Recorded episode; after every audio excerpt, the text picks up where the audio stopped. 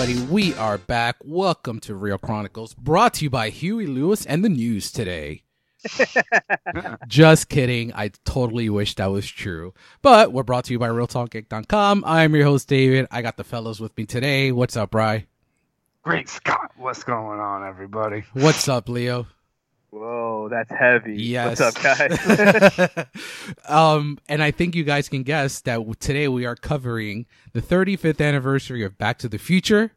But not just that, we are looking at the entire trilogy, the 31st anniversary of Back to the Future Part 2 and the 30th anniversary of Back to the Future Part 3.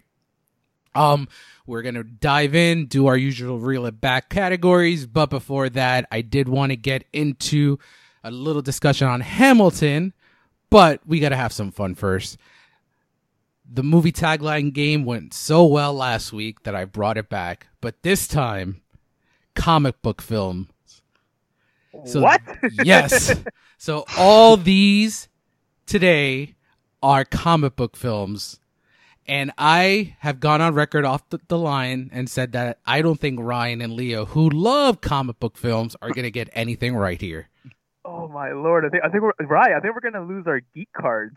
I know, and I run a page.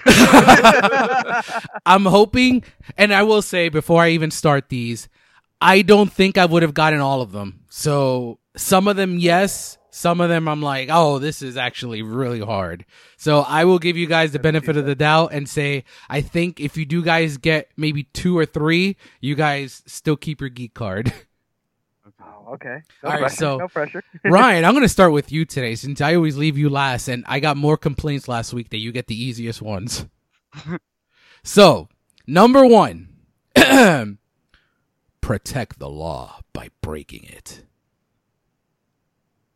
Punisher? Incorrect.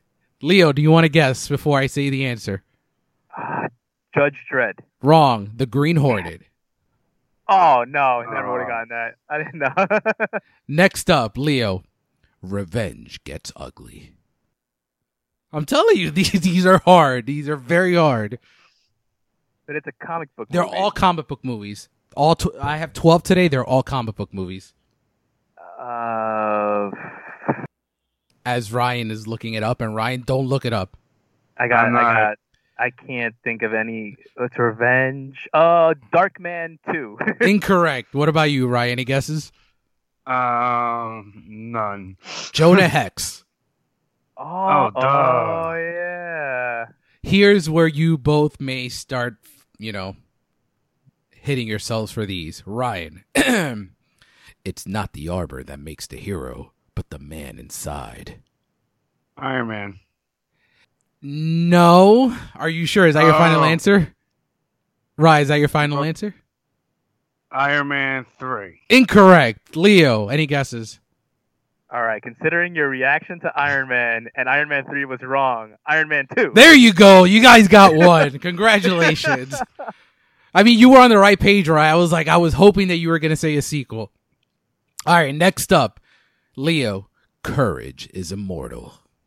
I would say that this one, I mean, I, I don't think, I mean, I guess he's a hero, so of course he has cor- courage, but I don't really think this has too much correlation to the movie, but I'll see what you guess. comic books. Courage is immortal. Uh, the 1990s Captain America. Incorrect. Ryan, any guesses?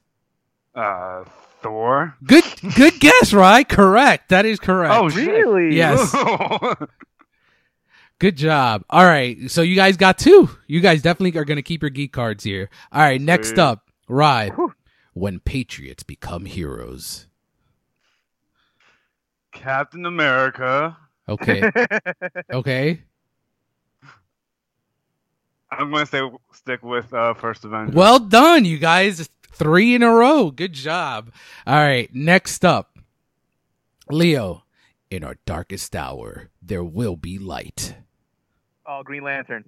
Good job. Oh, see, you guys are doing fantastic. Rye, the untold story begins. Oh, I know this. You actually do know this? I think I know this, but I can't think of it. It's like r- right there. The untold story. I've like remember seeing this before too. Oh my god, this is gonna bother me. I think it will because I I would I I probably would give you the most credit for this one because there's no fucking way I would have gotten this. Yeah, like whose story hasn't been told? And which story is untold? okay, yeah, I'm throwing my hands up on this one. All right, any guesses, Leo? story begins. I think it's stupid, to be completely honest with you. I think this one's really ridiculous. Especially because I'll give you a hint. It is a reboot of a franchise that already has movies. That's why I think Fan- it's I think okay, Van Forstick. close but no. Uh Spider-Man, the amazing Spider-Man. I was thinking that too. Damn it, I knew. Really, the Andrew Garfield Spider-Man? That's what they went. Yeah, cuz in my head I'm like, "Well, I've seen this story before. It's definitely not untold." All right, Rye, we got a few more here. The legend ends. Um, Dark Knight Rises. Very good. Good job. Ooh. I, th- I I picked this one specifically for Leo. That's why I started with you, Rye. okay. Hi- His past, our future. Past, our future. Tough one. Yeah, so it's funny. Actually, uh, so it, it I will say this. This really works with the movie, with what the movie's about. so it's funny. My my, my original thought is Logan. You're in the right area. Is it Origins? No, it is an X Men movie. It is X Men Is it Days. Days of, of Fu- yep, X Day, Days of Future Past. Oh wow, they really went heavy into like this is about Wolverine, huh? Yeah, like this is a Wolverine movie to make up for the other two. right, this one is definitely something that you love. A movie that you think it's one of the best comic book movies of all time. Change is coming. All right. Um, no idea. um, change is coming, and it's one of my f- fan. And something that I love, so I'm going to say that you said it facetiously. So, fan Forrester. well done. That is correct, Ryan. That is correct. Two more. Leo, a new age begins. Um, X Men First Class. Incorrect. Right. any, any guesses? a new age begins. Uh, Man of Steel. Incorrect. Avengers: Age of Ultron. oh, because it's an age. You actually- hold well on. play. Actually, Wait. did right. yeah. So, Casey guessed it off air and got it right. oh, well done, Casey. All right, so I'm going to say that this is a tagline because when I looked it up, it's actually listed as a tagline for this last one. I don't buy it because I never saw it on a poster. But hey, whatever. Let's see if any of you guys guess. And it's uh, who is it? Rye or Leo? I think it's me. Okay, okay, Rye, fin- take us home. Only one will claim the night. Um, I'm gonna say The Dark Knight. In the right ballpark, but not correct. Leo, any guesses before we before I say it? All right, right ballpark. Only one will claim the night. Yes. But you said you've never seen it on a poster. I've never seen it on a poster. And I think that that's a dead giveaway. It's a stretch, but the whole fact that he keeps saying, "Have you ever danced with the devil in the pale moonlight?" Is it Batman '89? It is correct. That is correct. Batman 89. Tagline. That is not a tagline. Yeah, I I thought so too. And I was like, you know what? I want to finish it with Batman. So I'm like, let me see if there's actually a tagline. And so I looked it up, and I'm like, I, I I've never heard this before, but I think the guys love Batman enough to actually be in the right ballpark or guess it correctly. And you guys were like. Ryan knew it was a Batman movie, and you finished it off. So I was like, I guess, but I, I, I, the big hint I gave you guys was I never saw it on a poster because the poster doesn't have anything but the Bat logo. So, True. but yeah, th- that wraps this week's name that tagline. This was fun. I think you guys did great. I didn't think you guys were going to do as good as you did. So, um, good job. Next week, Jenny should be back. So we will range it out to movies from the 1910s or 1915 or 1920s just to like get her, uh, get her brain working. So we are going to skip news this week because nothing really worth noting was released this week, but I did want to talk about one thing, one thing we all watched, Hamilton. I want to I want to start by saying that I feel so glad I can finally talk to someone about this after 4 years because in 2016 I saw the show with that same cast and um it was the greatest Broadway experience I ever had but because tickets were so so so so expensive um I didn't have anyone to talk to except Jenny until I annoyed her but I can say that that soundtrack since 2016 has been playing on the regular easily on my rotation at least once a month. It is such a great, great, great soundtrack. But we'll kick this off because the main discussion I want to make is do you guys consider it a movie? And do you guys think it should go towards Oscar or the Emmys? But let's kick it off. I'm going to start with Ryan here because I've kind of already got Leo's take on it. Ryan, what do you think of it? No, I thought it was really well done. I definitely got the hype behind it. Um, I enjoyed the hell out of it. And I can't wait to watch it again. Did you um before I go to Leo, did you peep the um hip hop homages like uh 10 crack commandments with the 10 duel commandments? Yeah. And they have um also they have more biggie um homages, homages to Mobb Deep, I think homages to um Tribe Called Quest, Nas, a lot of old school East Coast hip hop artists. Yeah, so well. it was it's good stuff. And then uh Leo, what do you think? Yeah, same, dude. Like, um, I think a couple of years ago, a friend of mine just let me hear a song, just one song out of context, and like, I really, I, I didn't, I didn't jump on board. I was like, oh, this is okay. Um, but watching the performance from beginning to end, and like, mind you, I've watched it twice already now because I'm like, I'm hooked on it. Like, in the actual context of the storytelling, it's masterful. Yep. Like the lyrics were like they just blew me away. Um, it was uh yeah like uh Lin Miranda um Lin Manuel Miranda. Miranda. freaking did incredible on this. Like yeah like how how he um tied in all different genres of music. He made it very contemporary, very easy to follow. Um yeah, dude. Like I caught myself like googling historical events, and I'm like, yo, that did happen. And I um, it was it was it was awesome. And I think um uh, talking to a friend off the line, he was asking me, he hasn't seen it yet, and he was like, "What do you th- what do you think the purpose of the show is?" And I and I thought to myself, "Okay, do you mean why there's minority representation for every character or just the purpose of the show?" And I think well, and he asked just the overall purpose of the show. Like for me, what you just said is the purpose of the show because a lot of people they've heard of Alexander Hamilton but they don't know anything about Alexander Hamilton. We we were taught and I can remember from US history in in high school and grammar school like you learn about George Washington, you learn about Thomas Jefferson, you learn about these founding fathers, but you really didn't spend too much time on Alexander Hamilton. So I think what the show's main goal was was not only to show that you know, there's someone else that was heavily involved in the building of our country, but the fact that he was an immigrant Yep. and the fact that especially in the culture in the country we're living in right now where everyone sh- you know not everyone but a good pri- a good a good majority of people just frown upon Im- immigrants i think this it came out at the perfect time in 2016 and this came out at an even better time with everything going on. And i think the incorporation of all every character being a minority i think obviously that elevated it but i'm with you. I think the script is masterful and for those unaware, Hamilton was nominated for 16 Tony nominations. I think that was the record at the time. It won 11 Tonys. It won, obviously, Best Musical. It won Actor, Supporting Actor, Supporting Actress, Best Script, I think Production Design, all that fun stuff. So it, the funny thing is that when I was talking to someone else about the show, they're like, oh, Lin won uh best actor, right? And I'm like, no, he didn't. I was so hyped when I was watching the Tonys.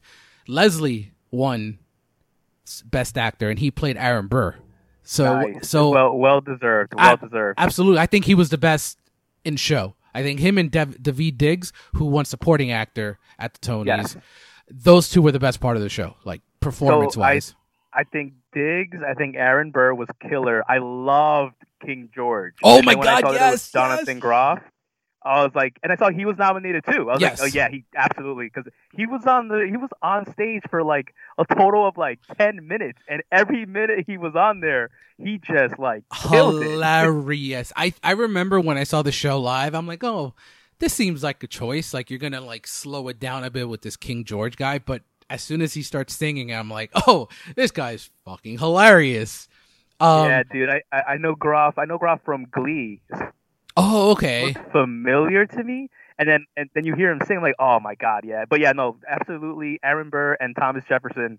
Other than King George were my, my highlights. I think they were amazing. So I gotta ask because some people are are, are starting to see that um, Daveed Diggs and Anthony Ramos, and I think one more person, they play different characters in the second act. Did you guys get that right away, or did you guys take a while to realize? Oh, wait, they're playing different people. I I got, got it. it right away. What about you, Leo?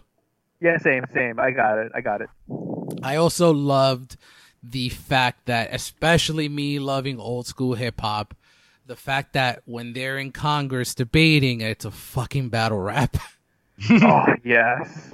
that was like already when I saw it in 2016. I'm like, that's the way I explained it.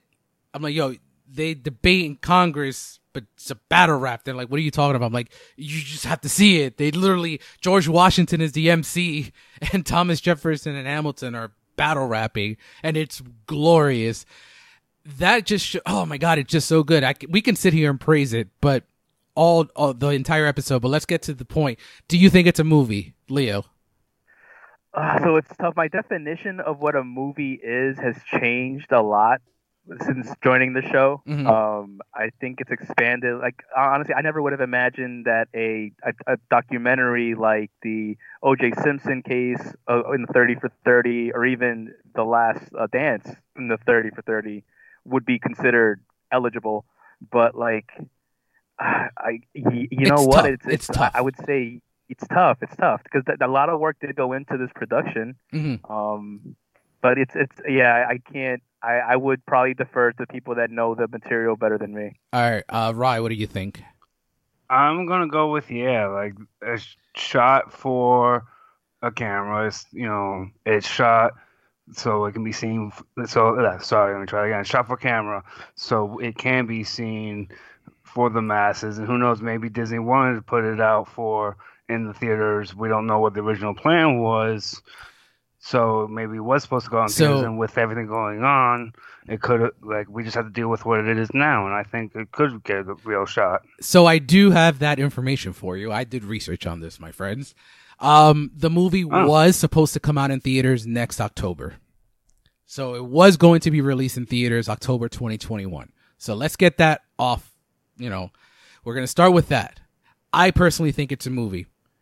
Many here, I have a few reasons and some facts, and I'll, I'll just go through them real quick. So, when you, I go to musicals a lot, and when you go to a musical, you see the play, the musical from one vantage point, from your seat to the stage. Choices were made about how to make this cinematic throughout the entire show. There are times that you see the, the camera shooting from the back, from the top. They do everything possible to make this more of a cinematic experience rather than you just sitting in front of a uh, on in the front row of a, a Broadway theater watching the show. That that that makes it to me like they're trying to make this more of a cinematic experience. I understand the other side whether oh you know it's not the for it's not the normal narrative. Here's my I mean the film does have a narrative from beginning to end. Yes, it's not the same thing, but it goes back to what Leo were um Leo was saying earlier. Some don't even consider documentaries a movie. I mean, and that doesn't really. You could you, I don't think you could even make that argument. I think documentaries are movies, but there's some people that don't feel that documentaries are films, and that's perfectly fine. I have some more. So, in regards to whether or not this thing could be a big player at the Oscars, it, there's a lot of factors that could come into play because I think Disney chooses to push it towards the Emmys. It could do that. We'll we'll find out at the end of the year. But I found this information out on Twitter. I point to 1975's Give Him Hell Harry.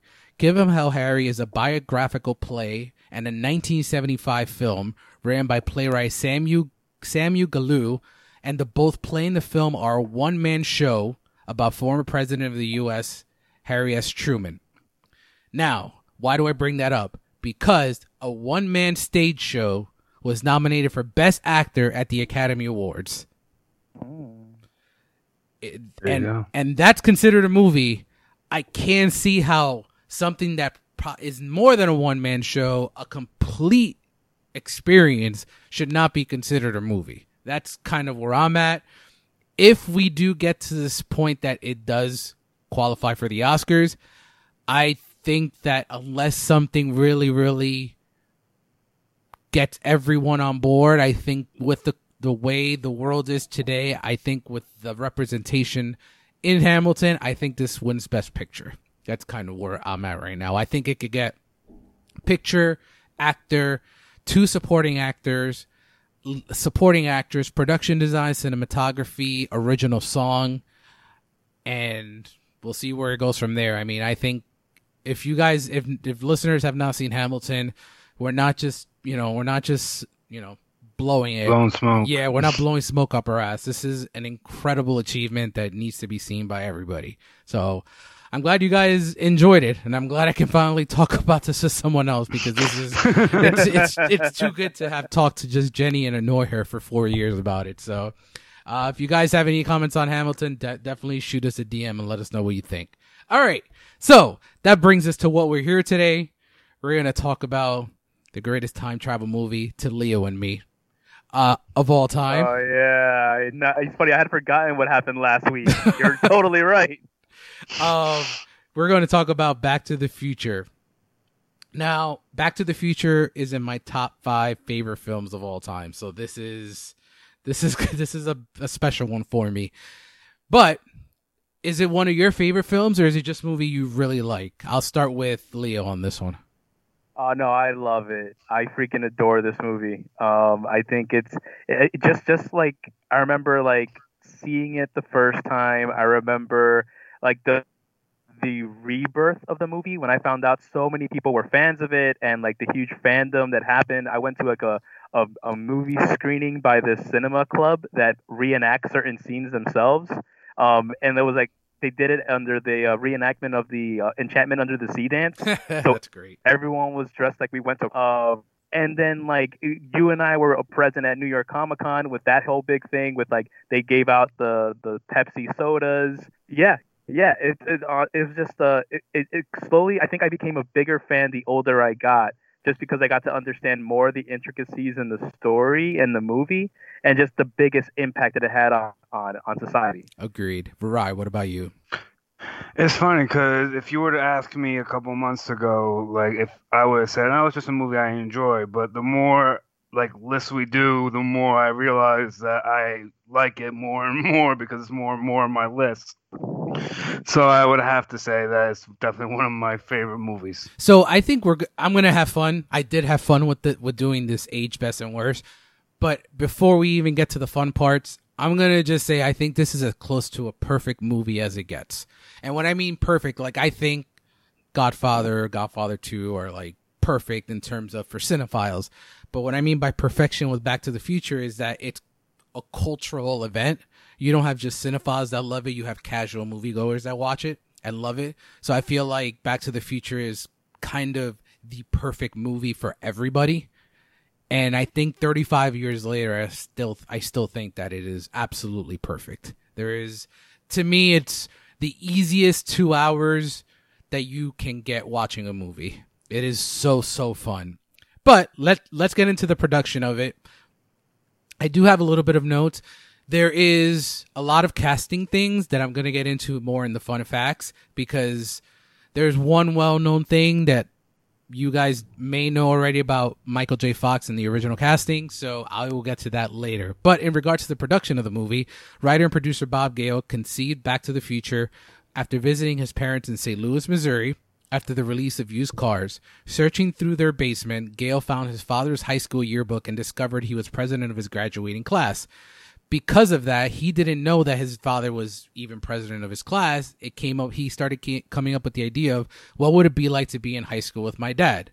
and then he's pitched the idea to Robert Zemeckis. Zemeckis thought of, you know, it was a good idea, and they began to work on the script. So they set the story in 1955 because an 18 year old in 1985 traveling to meet his parents at the same age uh, uh, mathematically required the script to travel to the, that decade. And I think, I don't know if you guys agree, I think the fact that it is in the 50s helps the movie a lot. Yeah. Because there's there's such a, a charm of the 1950s that was on full display, even though they're on a sound set. So the first draft of Back to the Future was finished in February 1981 and presented to Columbia, who put the film in turnaround. They thought it was a really nice, cute, warm film, but not sexual enough. I, I think it's, yeah, I think it has enough. They suggested that they take the script to Disney and they decided to see if any other major studios wanted a piece of the of the film. Every studio rejected the script for the next four years while it went through two more drafts. During the early 1980s, um, you had those those raunchy comedies, Porky's, Fast Times at Ridgemont High. They were more risque and adult themed. So Back to the Future actually looked in in compared to those movies is kind of light. Um, they finally pitched Back to the Future to Disney, but Disney said that they felt the story of a mother falling in love with her son was not appropriate for a family film under the Disney brand. And t- to say Disney hasn't really changed much, they still, you know, care about their brand. So eventually they went to Steven Spielberg, who um, was on board. He loved the screenplay but he was absent to the project uh, development because Zemeckis felt if he produced another flop under him, he would never be able to make another movie. So after Zemeckis made Romancing the Stone, which was a big hit, it finally opened the doors for Universal to make the movie, and here we are now. Uh, Back to the Future was released on July 3rd, 1985, and for a budget of 19 million and in 1985 it took home 389.1 million dollars. So the fact that we're and this is not for inflation to show you how much money that movie made in 85 so in terms of the trophy room we're going right in here. The movie won best sound effects editing. While Zemeckis and Gale were nominated for Best Original Screenplay, The Power of Love was nominated for Best Original Song, and the movie was nominated for best sound mixing. Do you did, did you guys hear what I missed? I mean, there's one couple of things in there. Yeah. yeah. I, I'm not going to forgive picture, but I'm going to put that to the side. One of the top 10 greatest film scores of all time was not nominated for best original score.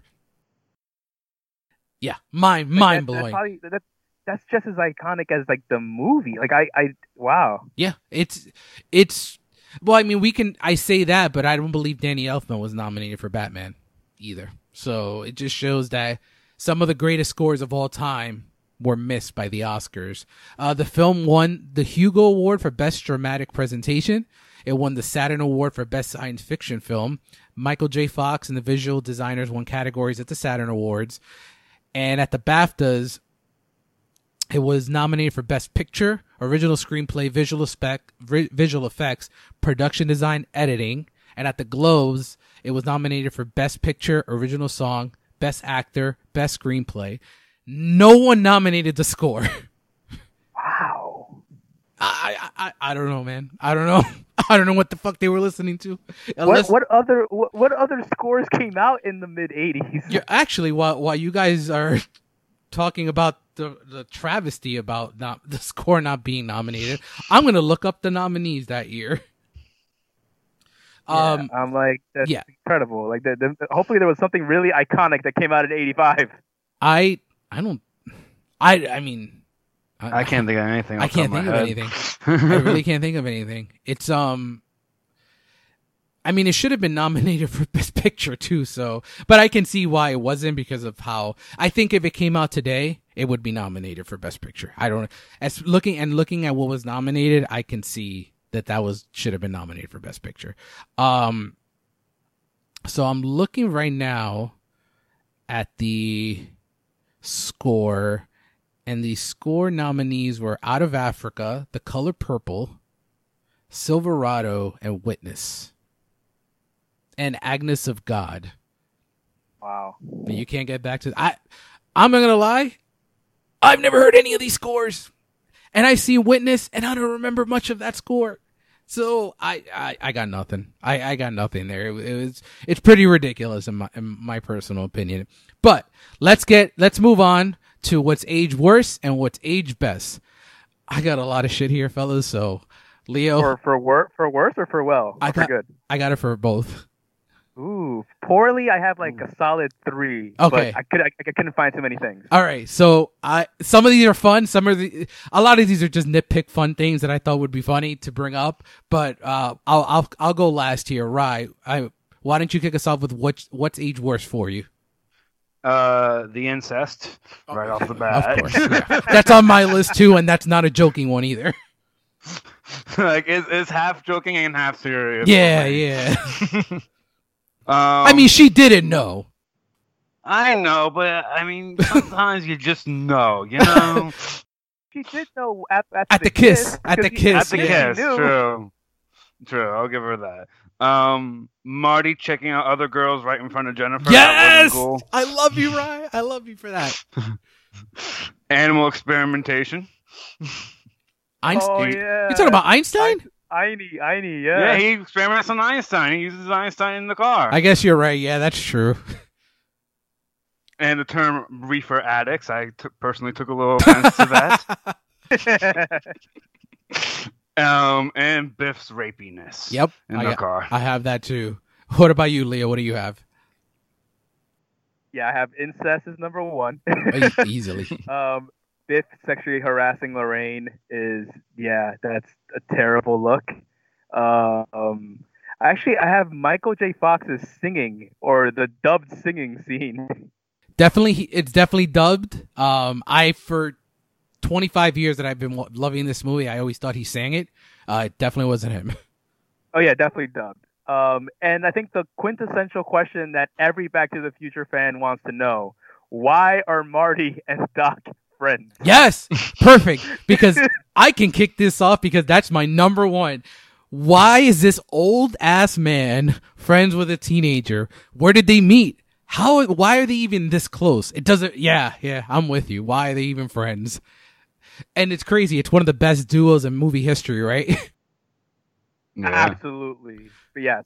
yeah, that's that's aged really poorly for me as well. All right, here I go. The importance of clocks. There's a lot of clocks in Back to the Future, and none of them matter anymore because we all have iPhones.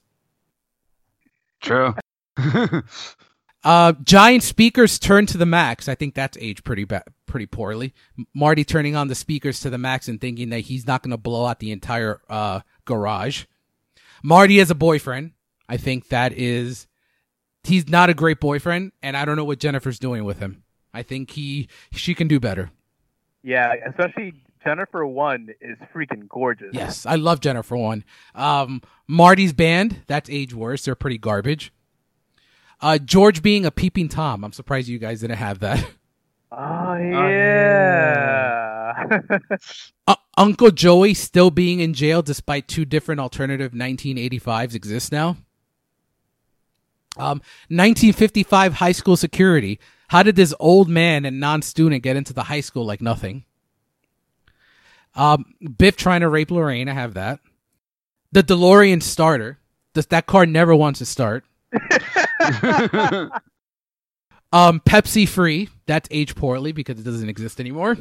And finally, why does Marty have so much clothing in California in 1985?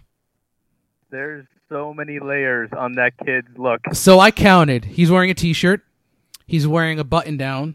He's wearing suspenders. He's wearing a jacket. And then he's wearing the life preserver. And he doesn't sweat. I never see him sweat. He is s- immune to sweat. And he's and he's like, if we're talking part one, he's like skateboarding away from a car. Yep. And like no sweat. And finally, Libyan terrorist. yes, Libyan terrorist. Not a good look. Not a good look. All right. So what about age best? Rye, take it away. Um, I have the music, you know, the Yep. score and the music itself. Um, the comedy, George McFly's and George McFly's character development Yeah. throughout the the movie. Terrible person as an actor, but whatever. Yeah, I, I like George McFly a lot. I'm with you. Anything else, Ray? Uh, no, that's it. All right. What about you, Leo? Uh, the intro, I think it's still one of the best intros in, in, in movies. Um, the morning chore gadgets that Doc has in his lab, I think you people still kind of geek out and like, imagine what life could be like if you just had all those gadgets for yourself. Agreed.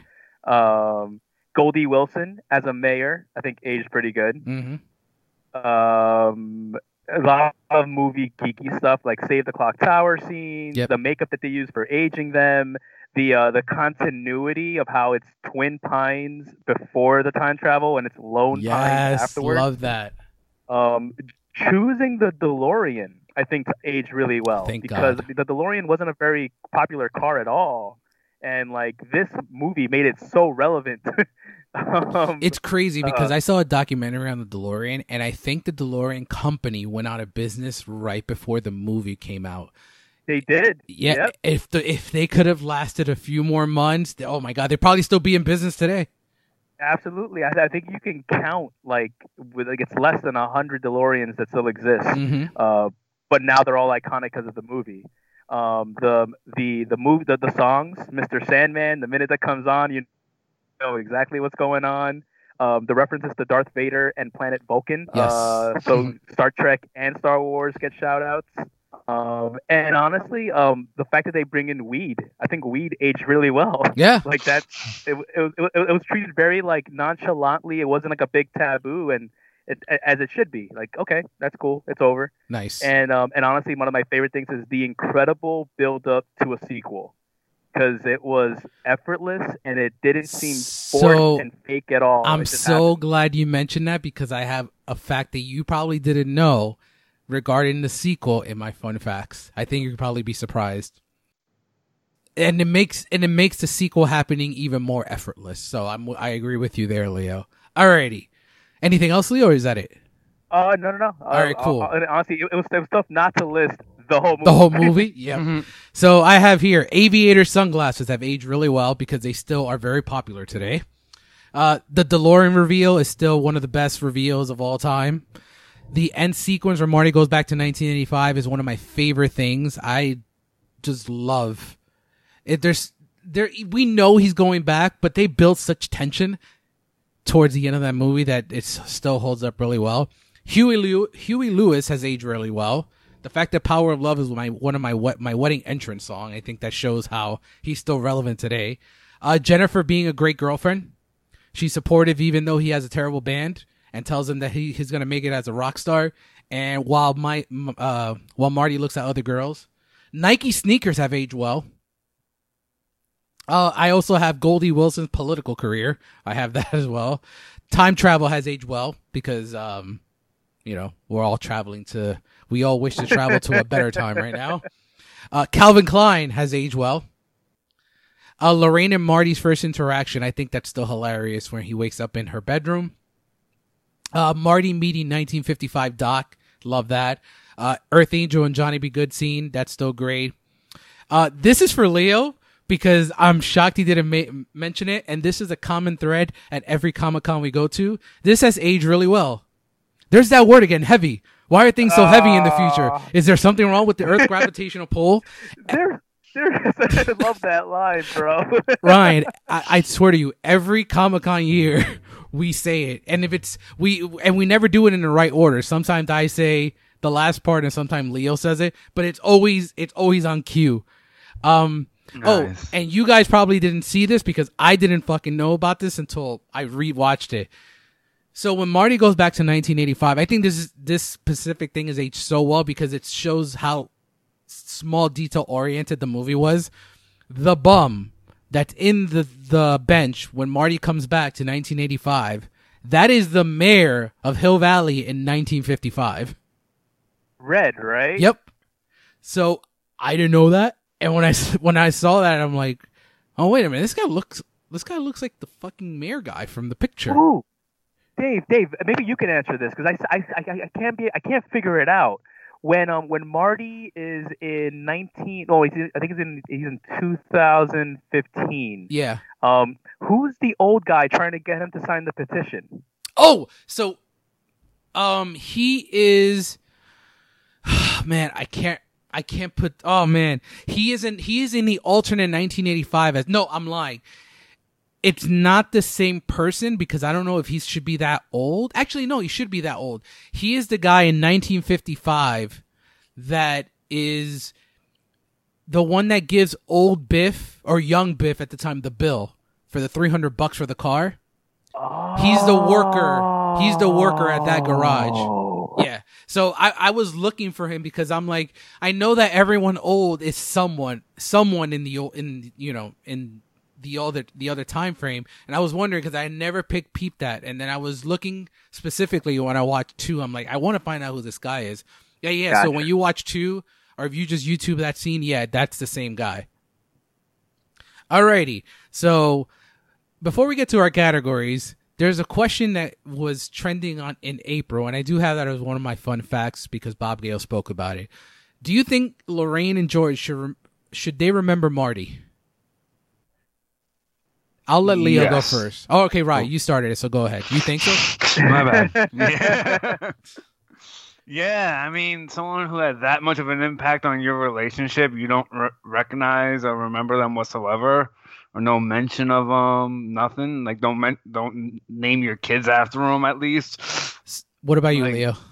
So it's funny that same that I, mean, I remember this whole thing, um, and it, it convinced me otherwise. I, I don't think they should. It, it's think about it. It's a kid they knew for three days. Yep. Like it wasn't like they had long friendships with him. I can't remember people I had in my classroom in high school with David, and I had whole years with these people. Yeah, we have four years. I can tell you to go to piggyback off Leo, and I do have something to merit Ryan's point as well. We were in the same homeroom for four years, and I remember probably two faces there, outside of Leo, our buddy Alejandro, and my cousin Jessica. That's it. I don't remember anyone else from our homeroom, and that's four years, let alone three days. So I I definitely see where Leo's coming from, but Jen made a good point when we were watching, which goes to your point, Rye. Maybe it's a combination of both. Maybe he do, they don't remember his face, but if you remember at the end of the movie when she when Marty leaves him and she's like Marty, that's a nice name. I think she remembers enough to name him their son Marty. But they don't remember a face, like they don't remember his face because I I, I probably wouldn't either. But that's I think there's a there's a way you can defend both of these arguments. But I, I'm more on the they probably don't remember because I don't remember a lot of people I I know in high school either. So, and I think Jen is on. I think she's on your side, right? For if I remember correctly. Oh, I know. We're finally on the same side. So Grease two is the other t- the other time you're on the same side, right? no. Alrighty. so let's move on to our categories. That guy award. Um, I hope we have the same person because I have Thomas Wilson. no, I gave it to Crispin Glover, Really? Okay. I I don't know. I just but I think it, but, but I think it's because I, I had I had Thomas Wilson in mind for a specific award, and I really wanted to give it to him. So I, I didn't want to repeat, but I, I gave it to Crispin Glover. I, although I, the only thing I the only thing I think I know him from is from Charlie's Angels. who Crispin Glover? Yeah. He's in Friday the Thirteenth Part Four. Ah, that okay. Yeah. So that that's I know him from that. I know him from Willard. So he's Oh. in Yeah. he's in a few things. Rye, what about you? I have Doc Brown. What? What? That's the only thing I've known from. Christopher Lloyd is in Roger Rabbit. He's in Taxi. Oh, Ryan, you just infuriated me. He's he's Uncle Fester. He's Uncle Oh, Fester. true. Oh, Ryan. True. Oh, I take it back. oh man. Um, so who? If you don't put him, who do you put? I'll put the. I'll Biff? agree with you, Dave. Yeah, Yeah. I I don't I don't know Thomas Wilson from anything else. He's just Biff to me. But I get why you did it, Leo. I totally I totally get it. Well, it's funny because uh, uh, Ryan and I both have uh, Thomas Wilson in. We recognize him from uh, um, DC's Legends of Tomorrow. He's in Legends. Yeah, he came on. He came on, I think, last season as one of like the directors of like that time travel company thing. Oh shit! Um, but but again, like when you see him though, you're you're not gonna say, "Oh, that's Thomas Wilson." You're like, immediately Biff." you say, "Oh, that's Biff." yeah, absolutely. Um, next up, Detlef Schrempf Six Man of the Film Award. I went with Crispin Glover here. See, that's where I put Thomas Wilson. Interesting. There is no Back to the Future without Biff. Yeah, no, that's a that's a good one. I, I mean, I don't think that there's a wrong one with either George McFly or Biff. I think they're both integral to the to the movie. But yeah, you're right. Biff is such a great antagonist. He's so great. Oh, actually, Dave, let me ask you a question because I, I don't know if you if you thought of this too because it came up during my rewatch. So we know Biff, right, and he was in 1955, Yep. And we know Griff, his grandson, in 2015. We don't know his son. Yep. I They- d- we don't we, we don't don't- know his son. Yep. We never made his son. Interesting. Yeah, there's no there's it's funny because like Biff is the antagonist of the movie, but Biff antagonizes different generations of McFlys. He's like he's the antagonist for George and for Marty because in Marty's timeline there is no like his age group Biff. Yeah, that's true. And I think they kept I think they did that because Marty's antagonist is Biff. So there's no reason to put his son in the movie as an antagonist to Marty because already Marty has Biff. Cuz Biff the Tannen family is the antagonist the entire through line of the series. That's what I think. But yeah, Yep. I, I I peeped that. I'm like, "Oh, wait a minute. There's we never meet his son. Not even as an like not even as an older man." So I'm I'm with you there. Uh, what about you, Rye? Who's your sixth man? I had Biff as well. Like he's one of my favorite villains, and he just makes the movie. Man, I, the movie. no one, no one gave love to George McFly. I guess I was the only one. Now, I'm, and I don't really like Crispin Glover to be honest with you, but I thought he was really solid as George McFly. Um, next up, the Becky O'Shea Icebox Award, MVP of the film. I don't care if I cheated here because I threw Michael J. Fox and Christopher Lloyd and Alan Silvestri as the MVPs of the movies. Yeah, I, I agree. I, I, I did the same thing. I, you can't Marty and Doc. You can't split them up. Yeah, Marty and Doc. and the funny thing is, um, I think Christopher Lloyd was born in 1938. So in 1955, he was only 17. And they make him like, I mean, he does a good job playing this old ass man in both. And if you notice, he looks the same in 1955 and 1985. yes. The only difference is his hair is a little longer and a little whiter, but everything else is exactly the same. Um, what about you, Rye? Who do you go with? I went with Marty and Doc. yeah i mean it's it's it's one of those gimmies like you can start these categories and you could just pencil this one out already because it's just such an easy get uh and last last category here peaks and valleys. My peak is thomas wilson. I don't i mean this is it. I don't this back to the future is it for me. I don't think he ever did anything that's as good or great as this. Uh what about you leo? Who do you go with here? Yeah, same. Uh, I, I it's tough to not repeat things, but like even even Lea Thompson went on to have a successful TV career, and Michael J. Fox went on to have a really really successful TV career, but it's still Thomas Wilson just really had Biff. yeah what about you rye what do you do I didn't know about the TV career, so I went with Lea Thompson. Oh, okay.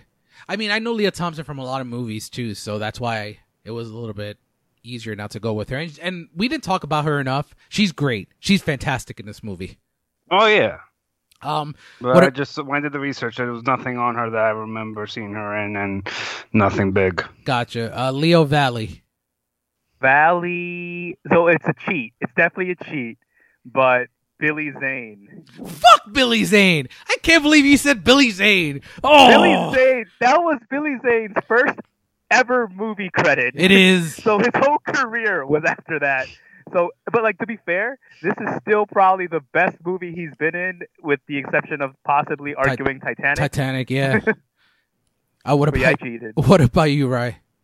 I went with Michael J. Fox. That's a good See, one. after- You- Because he still has Teen Wolf after this, same year, but I think like it still comes after this, and he has a bunch of stuff after after this as well. Yeah, he has so many movies. So I wanted to go with Michael J. Fox, um, but I have a rule when I do these, if you win an Oscar, you just get put in here.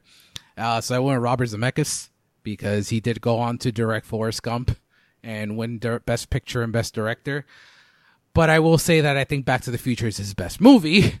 But um, yeah, I went with Bob Zemeckis. But if I went one of one of the actors, it would definitely be Michael J. Fox. All right, so I added a new category this week, and I think I'm going to continue doing this for the next couple of real real backs that we do, and I'm going to call it "Do the Right Thing." And why I call it "Do the Right Thing" is because we're going to make we're going to fix the mistakes the Oscars made. And I'm going, and if you guys have any or you guys agree with me, by all means, here are the categories that I would have nominated this movie if I had the chance Best Picture, Best Director, Best Actor, Best Supporting Actor for Glover and Lloyd, Supporting Actors, Production Design, Screenplay, Cinematography, Sound, and Score.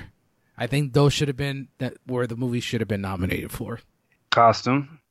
Oh, that's a good one. Yeah, costumes. Yeah, that's a good one. What? Anything else on your end, Rye? Or just all the ones that's I the said? only thing I can think of. Yeah, Oh. the ones you said. And what about you, Leo? Yeah, I'll co-sign. I think I think I think that's pretty well. Pretty much, I, I think all that encapsulates. Yeah. Yeah, I, I, I'm good. Good catch, Rye. I'm surprised that I didn't. I'm I, I'm mad at myself for not including costumes.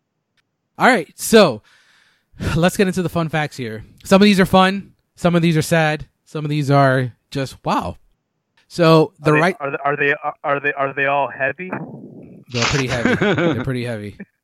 And there's nothing wrong with the Earth gra- gravitational pull. There's something wrong with the Earth, but not the Earth's gravitational pull. Um, this is my favorite fun fact, and I hope that Robert Zemeckis lives to be 125 years old because the rights to the film and the sequels are owned by Robert Zemeckis and Bob Gale, and they've both been on record, especially Zemeckis. He has maintained that there will never be a remake or reboot of the franchise as long as he's alive. He would never, ever authorize a remake of Back to the Future. Good. Bless that man. Bless him. that man. Bless him, because I, I think we would have had one already, if it wasn't Oh, for yeah. him. Um, next up, the script was. Re- remember, I mentioned that the script was rejected for four years. The script was rejected forty-four times before it was finally greenlit. Number three, when Lorraine follows Marty back to Doc's house, she and Doc exchange an awkward greeting. This marks the only on screen dialogue between Christopher Lloyd and Lea Thompson, even though they have appeared in six movies together. Num- Wow. Number four, Universal Pictures head Sid Sheinberg did not like the title of Back to the Future, insisting that nobody would see a movie with future in the title. In a memo to Bob Zemeckis, he said that the title of the movie should be changed to Spaceman from Pluto. yeah, that that's a, that's a real story. Um, and he also suggests What? He also suggested further changes like replacing the I am Darth Vader from Planet Vulcan line with I am a spaceman from Pluto. Sheinberg was persuaded to change his mind by a response memo from Steven Spielberg, which thanked him for sending him a wonderful joke memo and that everyone got a kick out of it. Sheinberg, too proud to admit he, was serious, gave in to letting the film remain, retain his title. Oh my god. That's terrible. What? Number five, Claudia Wells, who played Jennifer Par- Parker in Back to the Future Part One, gave her role up to Elizabeth Shue uh, for part part two and three because her mother was diagnosed with, can- with cancer. Oh wow. So that that was a tough break there. Number six, and this is where I meant that this is one of the most popular uh, back, backstage scene, backstage stories about Back to the Future. So Michael J. Fox has always been the first choice for Marty, but he was unable to do the scheduling due to scheduling conflicts with his work on Family Ties. As Family Ties, Meredith co-star Meredith Baxter was pregnant with the film. Fox was carrying a lot more of the show than usual, so Zemeckis and Gale casted Eric Stoltz as Marty based on his performance in Mask. Now, what makes it so intriguing is that the movie shot for six weeks with Eric Stoltz, and Zemeckis and Gale felt that he just wasn't right. He wasn't hitting the comedic timing that they wanted. So they finally were able to make a deal to let Fox make the movie as long as family ties was first priority to Michael J. Fox. So what ended up happening was they fired Eric Stoltz and they reshot every scene that he was in. So essentially, the the movie cost a couple of more million dollars because they had to shoot six weeks worth of film all over again. Oh wow. Damn. Yeah. So going back to Eric Stoltz, um, Thomas F. Wilson almost had his collarbone broken in a scene where Marty and Biff are about to fight in the cafeteria because Stoltz actually hit him. Oh wow. I- I think it was one of those, and I go to I go into it in a couple of more facts that he is he's maybe one of those actors that's really into. He's like a Daniel Day Lewis kind, but not as good. Gotcha. So, um, going back during number eight, during his time on a film and being a method actor, Eric Stoltz refused to answer to any other name but the character Marty McFly. when Christopher Lloyd was told that Stoltz was to be replaced, he asked, "Who's Eric?" and after further explanation, added, "Oh, I I really thought his name was Marty." uh, according to Bob Gale, this is pretty funny because I know we know, especially you, Lee, we know people that love Johnny Depp. According to Bob Gale, Johnny Depp auditioned for the role of Marty McFly. Gale stated, I looked through the notes and I said, geez, I don't even remember that we read Johnny Depp. So whatever he did, I guess it wasn't memorable. Wow. Number 10. Eric Stoltz scenes were all reshot with Michael J. Fox, like I mentioned before, except two instances. During one scene in the 1950s diners, there's a close up of Biff, Biff's face as Marty launches a punch on him. And this was not reshot. That was Eric Stoltz's hand and arm. Also, when um, Marty was in the, the DeLorean driving from the Libyan terrorists, that was Eric Stoltz driving as well Oh shoot. this is, goes back to one of the things you said before, Ryan. The test audience to who saw the initial fil- uh, film did not know that the movie was intended to be a comedy. So Bob Zemeckis and Bob Gale recalled that the atmosphere in the cinema started to get really tense during the scene where Einstein was sent through time because they thought that the dog had died. So once he came back, it lightened the mood. Number 12, when Bob Zemeckis was trying to sell the idea of the film and the company's approach was Disney, I mentioned that it was too risque compared to other movies um, at the time. So that led to Universal eventually taking over the movie. Leo, you stole one of my facts. Billy Zane makes his first on screen appearance in Back to the Future. Number Yep. 14, when Claudia Wells temporarily dropped out during the during to schedule conflicts, Melora Hardin was briefly cast as Jennifer opposite, opposite Eric Stoltz, but had to be replaced after Stoltz was dismissed, which allowed Claudia Wells to come back and play Jennifer. I'm glad Wait, she's in. Melora Hardin is The Office. Who is that in the office? It's Jan. Really? Oh shit! I didn't. I didn't even know. I've always known her as just Jan. I didn't know that was her name. That's crazy. Dude, that's awesome. Uh, how do you think she would have done? I don't know. I, wow, I mean, she would have been super young too. Yeah, because I remember she was in the um, 1996, 1997 uh, Tower of Terror movie, and she looks super young there too. So I can only imagine in '85. Um, Wow. Yeah, that's crazy. You you just blew my mind, Leo. That's what she said. Number 15. Christopher Lloyd based his performance of Doc Brown on a combination of Albert Einstein and Le- Leopold Stokowski. And Brown's pronunciation of gigawatts as gigawatts is based on a way uh, physicists with whom Zemeckis and Gale met for the research said the word.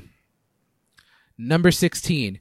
This is crazy, especially with how much people rely on visual effects. There are only 32 visual effects shots in the entire movie. Love that. I Mm. freaking love that so much. Yeah. It's crazy how like I mean we love these comic book mo- movies and they use CGI really well, but I'm glad that practical effects are still appreciated. Number 17, Spielberg initially had some reservations about hiring Alan Silvestri as composer, having been unimpressed with the score of Romancing the Stone. During a preview of the screening in which the film was accompanied by a temporary track, track that only used part of Silvestri's score, Spielberg commented to Zemeckis that that um the sort of music the film needed, unaware that that was Silvestri. Wow. Number 18, the movie holds the record staying at the number 1 box office for 3 straight months. Nice. Wow. And knowing the way the box office is, that'll never happen again. I think that record is very, very safe. Number 19, this, and I knew this, and I always tell Jen when I watch this movie, and she thinks I'm nuts, but I'm glad that this is true. The set for Kingston Falls and Gremlins is the same set used for Back to the Future. Oh wow. It's the same town. So I, I'm glad that I didn't go. I'm, I wasn't crazy thinking that. Um, Steven Spielberg gives a nod to Stanley Kubrick in the first few minutes of the movie when Marty is first over at Doc's house looking at looking for him and doesn't find him. He looks up uh, his guitar and Doc's electro equipment says CRM 114, which Kubrick used as reference throughout many of his films. Huh. Next up, there are three people that were considered to play Doc Brown Jeff Goldblum, Dudley Moore, and John Lithgow. I th- think Lithgow could have done it. I think Goldblum would have been too young. Yeah, agreed. I and I, I, I like Lithgow. Number 22, C. Thomas Howell was originally cast for two weeks as Marty McFly, even rehearsing with Crispin Glover, Lea Thompson. And then after Mask became a hit, they hired Eric Stoltz. In April 2020, Bob Gale commented on the Why Don't They Know Each Other? And they, uh, after in 1985, and he pretty much said what Leo said. You really don't remember too many people from from high school. Number 24, what a different role. Someone else was offered the role as Marty McFly, and he was also in another popular movie from 1984. Do you guys want to guess what who that is? Macchio? Yes. So if we wanted Marty McFly to be the villain of the movie, Ralph Macchio. um, next up, Tim Robbins was considered for the role of Biff Tannen. I don't know. I mean, that's Andy he Dufresne. super tall. He is super tall and imposing. I can see it. That's Andy Dufresne, man. That's Andy Dufresne. Um, this one, uh, number twenty six. A few more here to go. Sid Sheinberg, who mentioned before about changing the name of the movie, did have a good suggestion. Originally, Einstein was supposed to be a chimpanzee, and he made the suggestion to change it to a dog. So that's another. That's that was some good advice there. Twenty seven. John Cusack was also considered to play Marty McFly. Nah. Yeah, I, I, I'm good on that. So the original ending of the movie, the first draft of the script ended with George McFly looking at a 1955 newspaper with a picture of Marty on stage saying, "Nah, it couldn't be, but it is." Number 29. According to the casting leaked online, a lot of actors were considered for the role of Doc Brown. I mentioned a few before, but here are some other ones. Peter Boyle, Donald Sutherland, Ron Silver, Harold Ramis. I would have loved Harold Ramis, Steve Martin, Robert Klein, James Woods, and Danny DeVito. I I'm imagining Danny DeVito right now is kind of funny. I could I could have seen it, especially with the the idea that Marty's taller than him. um, number number thirty, last one here.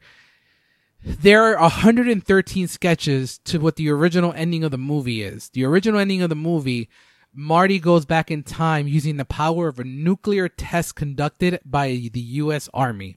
But because it was so expensive, the studio would not pay for it, and they and they decided to go with the clock tower, which I think works so much better because the clock tower is an important run through through the entire franchise. So I think the fact that they couldn't do, and I don't even know how that nuclear thing would have gone. Actually, we did see it in uh, Crystal Skull, You're right. so we did kind of see it. So that was the original ending of the movie, and those are my fun facts about Back to the Future Part One. I mean, before we move on to the other two, I think it's one of the best movies of all time. I think we'll show our kids, and our kids, I think, will probably love it and appreciate it for what it is. It's just one of those standard bearers in films. I think it's incredible. Now, let's move on to 1989's Back to the Future Part 2. We're not going to go through all these categories. We're just going to talk a little bit about the movie, and I do have 15 fun facts about it. You guys, I think, I know Jen prefers 2 over 1, which is blasphemous. Do you guys feel the same way? I'll start with Leo. So it's funny. I I did. I definitely did. Um, when I was making my list like weeks ago for all the other things we've done, um, I always held part two higher in my mind, um, just for a lot of the things that they um, that they alluded to for like really what 2020 now really is. Yep. Um, the whole. So I did romanticize the film, but like after rewatching it for the episodes, I kind of caught myself that like as its own individual movie, I don't think it's as good as part one. But I do think it's like if you watch them together, like back to back, it's an incredible one film. yeah, yeah, I agree. What about you, Ray? I couldn't say better myself. Damn. Um, yeah, for a while I was like on side because I did see two a lot more than I saw one. I think that because it was on cable a lot more. So I saw, and I was a huge fan of two. I was I was more intrigued in going to the future than going into the past, especially as a kid. So I think that had a lot to do with it. But like I said earlier, the more rewatches I've done recently with this movie, the more I've enjoyed this movie more and more. I guess you could say it's aged better. Yeah. So I never thought that two was better than one. So, um, but I think that two has the I like I like what you said, Leo. It's romanticized for the future aspect, but you're only in the future for about 25 minutes. The last hour 40 is I would say 40 minutes you're in the future. So the last hour and change is all in the past again. So I get where you guys are coming from. I I still love it and I did take before we get to the fun facts. I did take some, but maybe like two or three notes here. Uh, 2015 and Back to the Future looks like a much happier place than the 2020 we're living in. yeah. Air Mags, I really need that shoe in my life. Hint, hint, Jenny, while you're editing this episode, Air Mags, I really need this shoe in my life. Jaws 19, the tagline, this time it's really, really personal and it's directed by Max Spielberg. Jenny found that one, and I'm like, oh shit, that's a, that's that's awesome. They predicted 80s nostalgia perfectly with the cafe 80s and how we long for like items from yesteryear. And man, they were so close to predicting the World Series. Dude.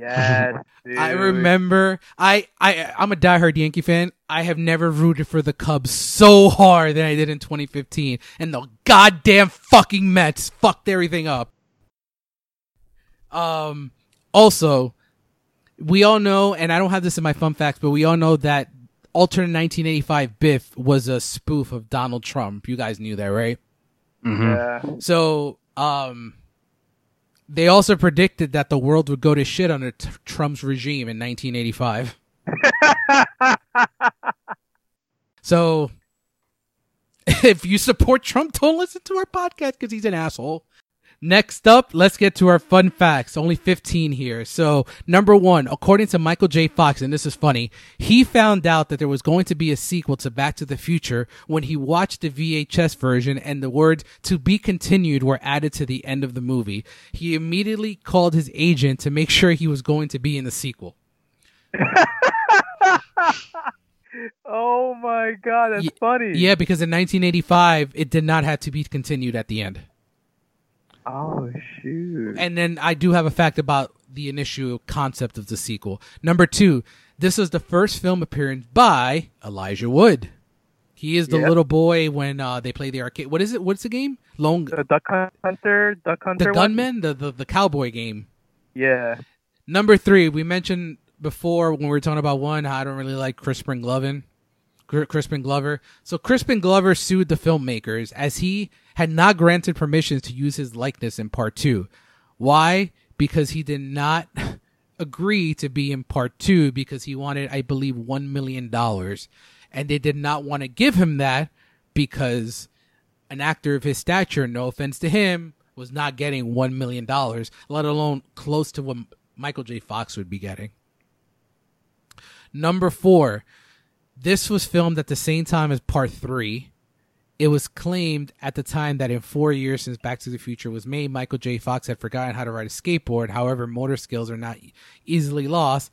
Michael J. Fox has since stated that it was his early symptoms of the Parkinson's disease. That's why he was unable to get on the skate.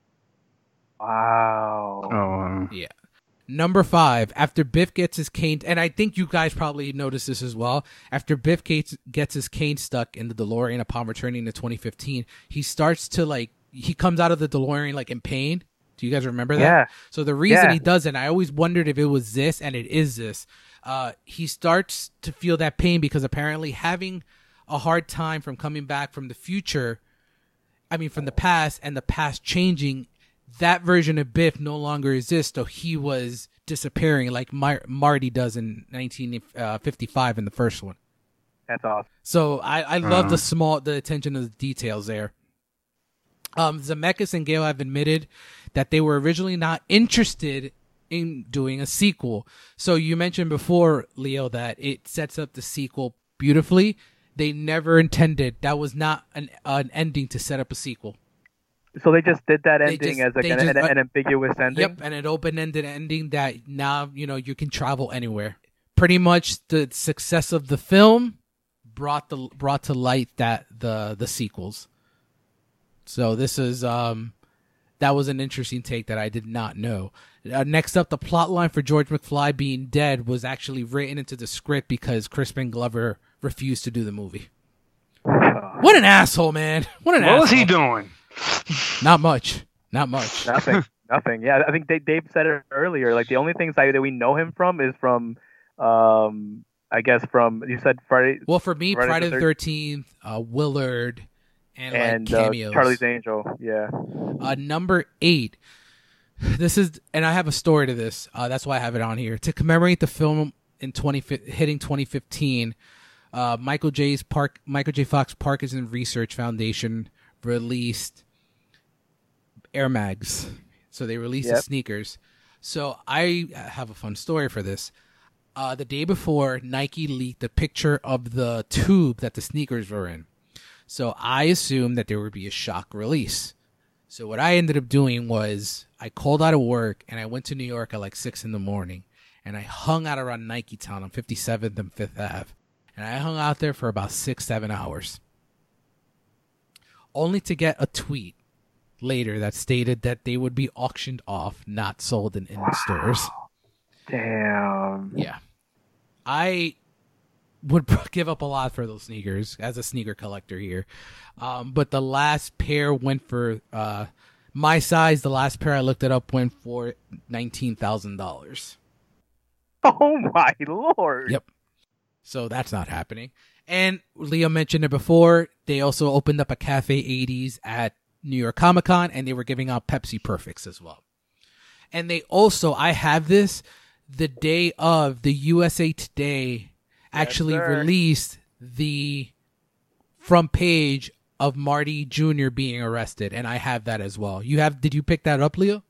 Yes, sir. Yeah, I think what happened like was um because I I went through so many newsstands here in here in like the tri-state area, and everything was out. Everyone had like copped these like they were like incredibly rare. I had to recruit um some uh so I I went to Montclair State and I I was in a fraternity when I was there. I was already graduated off of campus. I had to recruit fraternity brothers from the university at Montclair State to get me the newspaper.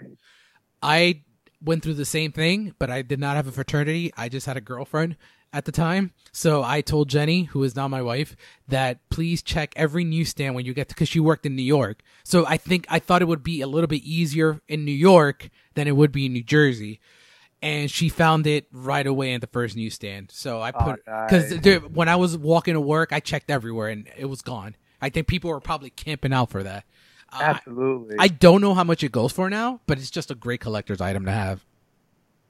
Um, next up, so I don't know if you guys knew this, but the original plan for Back to the Future 2 and 3 was to be one movie. It's one script. The original script was 185 pages.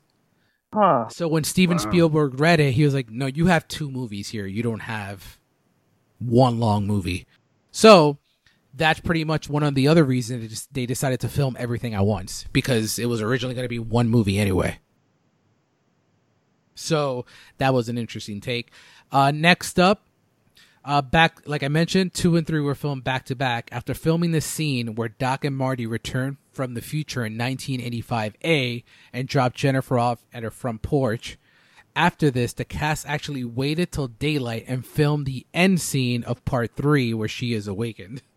Yo, I don't. I wish I was Elizabeth Shue. You know how much easy money she probably made. Yeah, for real. Not for part two. She was actually in part two. I'm talking about part three. She did nothing. Uh, next up, Lea Thompson, Thomas Wilson are the only actors to play the same characters, young and old, in four different time periods 55, 85, 1985 alternate, and 2015. Nice. And then, according to the book, We Don't Need Roads, the original plan for Marty's hoverboard was to have the name Swiss, of the Swiss watch company Swatch on it, implying that they branched out from watches since uh, 1985. Dope. Last up, um, Robert Zemeckis was unhappy about the way Universal marketed the film. He actually wanted it. He wanted them to make clear that this film was ultimately a setup for Back to the Future Part Three, but Universal wanted to advertise advertise it as its own independent movie, and that's the reason I never could put this ahead of one for the simple fact that this does feel like it's setting something else up, especially with how it ends. I don't know Well, if that's got, the job of every middle movie in any trilogy is to set up the third one, no? depends because you sometimes have like for example like Batman Returns. That's not setting it. That doesn't set anything up. It just True. That's you know it's and Batman Forever surely doesn't do any it doesn't do any of the stuff Batman Returns does. But you know, too, I guess the other thing is that part one did so well on like just giving you so many plot, in, so much plot information that you didn't really feel they were setting up a sequel. You just felt like they were just doing really good script writing. Yeah. So when part two came on and like dropped these little Easter eggs, I honestly just took it as that. I'm like, oh, this is just good script writing that's gonna pay off later on. Hmm. Interesting. I think I don't know. I think two does feel I don't know because there's there's so many unanswered questions by the time you even get to two. Because let's say two um does it is not trying to set something up and it it was going to be its own self-contained movie. You really have the what well what the fuck happened to Jennifer? Everything's fixed, but we don't know if Einstein's okay. We don't know if Jennifer's okay. So that's why I feel like it really really pushed to set something up. Um I do actually have three more here, and this one's more as a comic book fan. The newspaper article in the alternate 1985 reads that Richard Nixon is in his fifth term. This was also the plot point of Alan Moore's Watchmen. Oh shoot! so that was a cool thing. And then, uh, let's see, what else do I have here? In early scripting, the DeLorean's malfunctioning time circuits were due to uh, the police shootout or Old Man Peabody's having damaged the car from gunfire. So there was a fucking shootout in Back to the Future. and finally, uh, there are many differences that make this film unique from the other two. More time periods are visited in Back to the Future Part 2 than any other. You go to 1985, 2015, back to 1985, the alternate, back to 1955, and then back to 1880, and then it ends in 1885. So that makes it a little bit more unique. Now let's get to the final chapter, Back to the Future Part 3, the Western, that I think I'm the only one that really, really loved, and I hope you guys have the same feelings now. Ryan, what do you think of Back to the Future Part 3? No, I've always enjoyed it. It's Okay, like cool. one of my favorite third movies. um, yeah, no, it's my favorite western. but no, I I enjoy the hell out of it. Leo. Yeah, I'm still on the. uh Eh, it's okay. Oh, it's Godfather. It's, no! it's Godfather. It's Godfather three. It's Godfather No, three. it's so much better than Godfather 3. it's it's okay. Uh, but I think you um you really made a really good point last um last episode when we were talking about our favorite time travel movies. I'm just not into westerns enough to get me past that on this one. There's still so much fun stuff and so many cool points that like tie all three together. But I just and this was way more heavy on Doc than Marty to begin with, like you mentioned too. Uh, but I'm still I'm still very much like I can watch one and two as much as possible, but I was still kind of like meh Three is like okay. But you have to watch it though, right? Do you feel like you have to complete it every time you watch one and two? No, I don't. Oh no, Leo, you have to be a completist. Uh, um, I like westerns, so I guess it was easier for me. But I, I think this is more like a satirical western because they do poke fun a lot at westerns throughout the entire movie. Um, I love three. Um, one of those, and Jenny, I don't know if she liked it, but I think she had the same thoughts as you, Leo. She said that it's not bad, but it's not, you know, she doesn't like westerns enough to you know, just go through it and watch it. Um, I think it's actually the second highest rated on RT of the three. Uh, number one is 97. Num- number two is 60, 63, I believe. And then this one's 80. But to finish out the podcast, I have some fun facts for Back to the Future Part 3. Um, number one here, if I can find it, is Clint Eastwood was asked for permission about using his name in the movie. Once he cons- well, he, once he consented, they were able to use the Clint Eastwood name. This is cool. That's this cool. this is actually skills. Thomas Wilson actually performed all the horse riding in the movie. Wow. Yeah, he did. He also did the trick with the where he lassos Marty just before we meet the 19, 1885 Doc. That's pretty cool. So you guys don't like westerns? You can blame Michael J. Fox because one of the reasons that it was set in the West is Michael J. Fox, who had commented to producers how he always wanted to be in a western. okay. Number four, the first hate. is the first scene in the movie where Marty goes back to the future in the time machine, powered by a bolt of lightning striking the clock tower, is actually in every single Back to the Future. Nice. Number five, for Back to the Future Part 2 and 3, two years were spent building the sets and completing the scripts. They were filmed back to back over 11 months. Number six, in the first movie, Doc tells Marty that he was inspired to create the flux capacitor after hitting his head on, on the bathroom sink while trying to hang on a, a clock over the toilet. In this movie, when Doc freaks out after seeing Marty in his house and runs into the bathroom, you can actually see the clock hanging above the toilet on which he slipped. Number seven, this is a franchise trademark. In every film, Marty's knocked out. He always wakes up, says mom. Lea Thompson is always present, and she tells him, be still now, and tells him for exactly how long he's been out. The role of Clara Clayton was written specifically for Mary Steenburgen. What do you think of Clara as a character? Fine. Oh, Didn't really. Yeah, meh. God damn, you guys, you guys are killing me with part three. Um, She was amazing. there you go, right? This is the long one. There exists enough clues in all three movies to reconstruct the travels of DeLorean precisely to within a few minutes of uh at worst, except 2015's Bill's arrival. There are a few interesting things to note. Not counting the time Doc traveled by himself, the DeLorean spent nearly 71 uh, years on its own timescale from the first time travel to its de- destruction.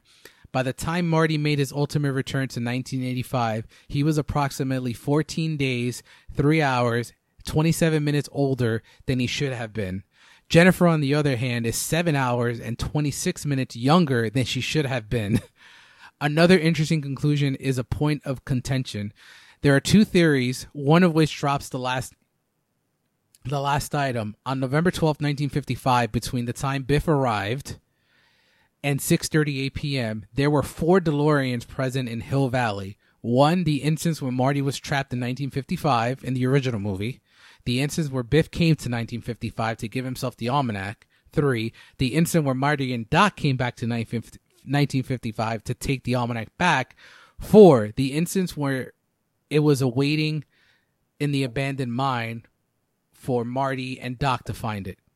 Oh wow, that is cool.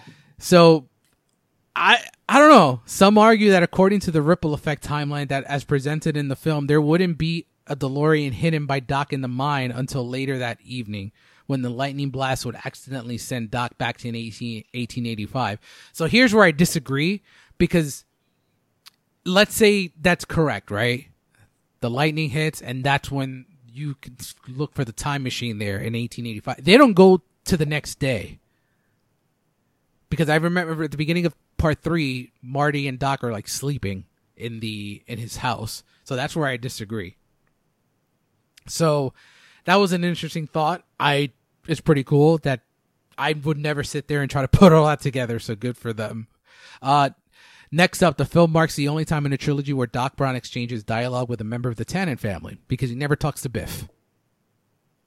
True. True. Number 11, another franchise trademark. In each of the trilogy, Thomas F. Wilson ends up covered in manure. This is more. His jet lag must have been crazy. Uh, for three weeks, Bob Zemeckis would fly to Los Angeles after his days filming the train uh, of the train climax of this movie to approve the sound dub, while he went back to film more of Roger, I believe Roger Rabbit. So he would be on a plane every day for, for three weeks. That's ridiculous. Uh, the photographer at the film festival is the film's director of photography, Dean Cundey, who is a great guy. I met him a few years back. Uh, Doc Brown's wardrobe is inspired by Professor Marvel, Marvel's in The Wizard of Oz. Uh, when Doc blows the cha- train whistle, saying "I've I've wanted to do this my that my whole life," this was said to the boy in the Polar Express, another film by Bob Zemeckis. This is last one here.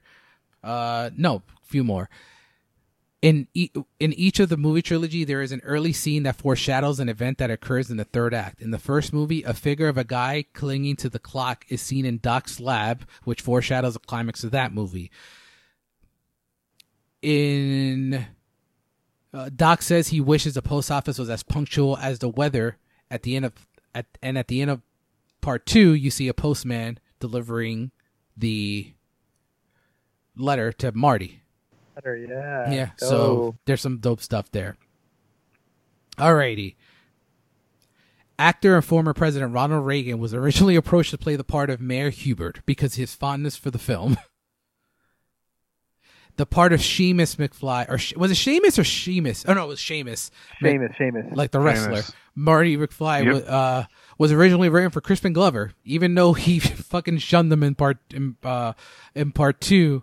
Uh, they still want. Actually, no, it was filmed at the same time, so they just want him to play different roles. Uh, N twenty, the saloon in 1885 is in the same location as Lou's Cafe in 1955, the gym in 1985, and the Cafe 80s in 2015. Nice. I figured that was a cool one to end it on.